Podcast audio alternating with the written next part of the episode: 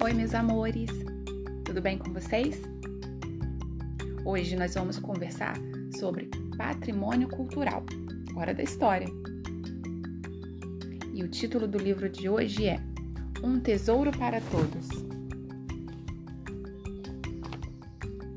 A história da humanidade é uma coleção de histórias sem fim. Ela começou a ser registrada nas paredes das cavernas e passou a ser escrita quando a escrita foi inventada, antes mesmo do papel. E quando inventaram o papel, o homem não parou mais de escrever.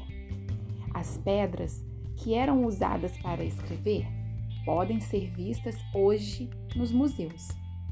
E as cavernas dos primeiros desenhos também podem ser visitadas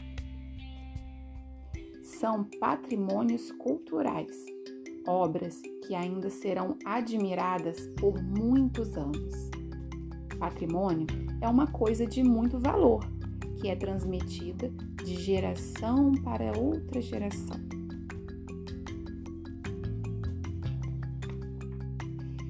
É como a educação que recebemos em casa e na escola. Patrimônios culturais contam histórias de um tempo que já passou. Seus heróis, suas lendas, suas descobertas e suas invenções. Pode ser uma obra de arte ou ruínas de uma antiga civilização. E pode ser ainda uma cidade inteira, com a mesma aparência de séculos atrás.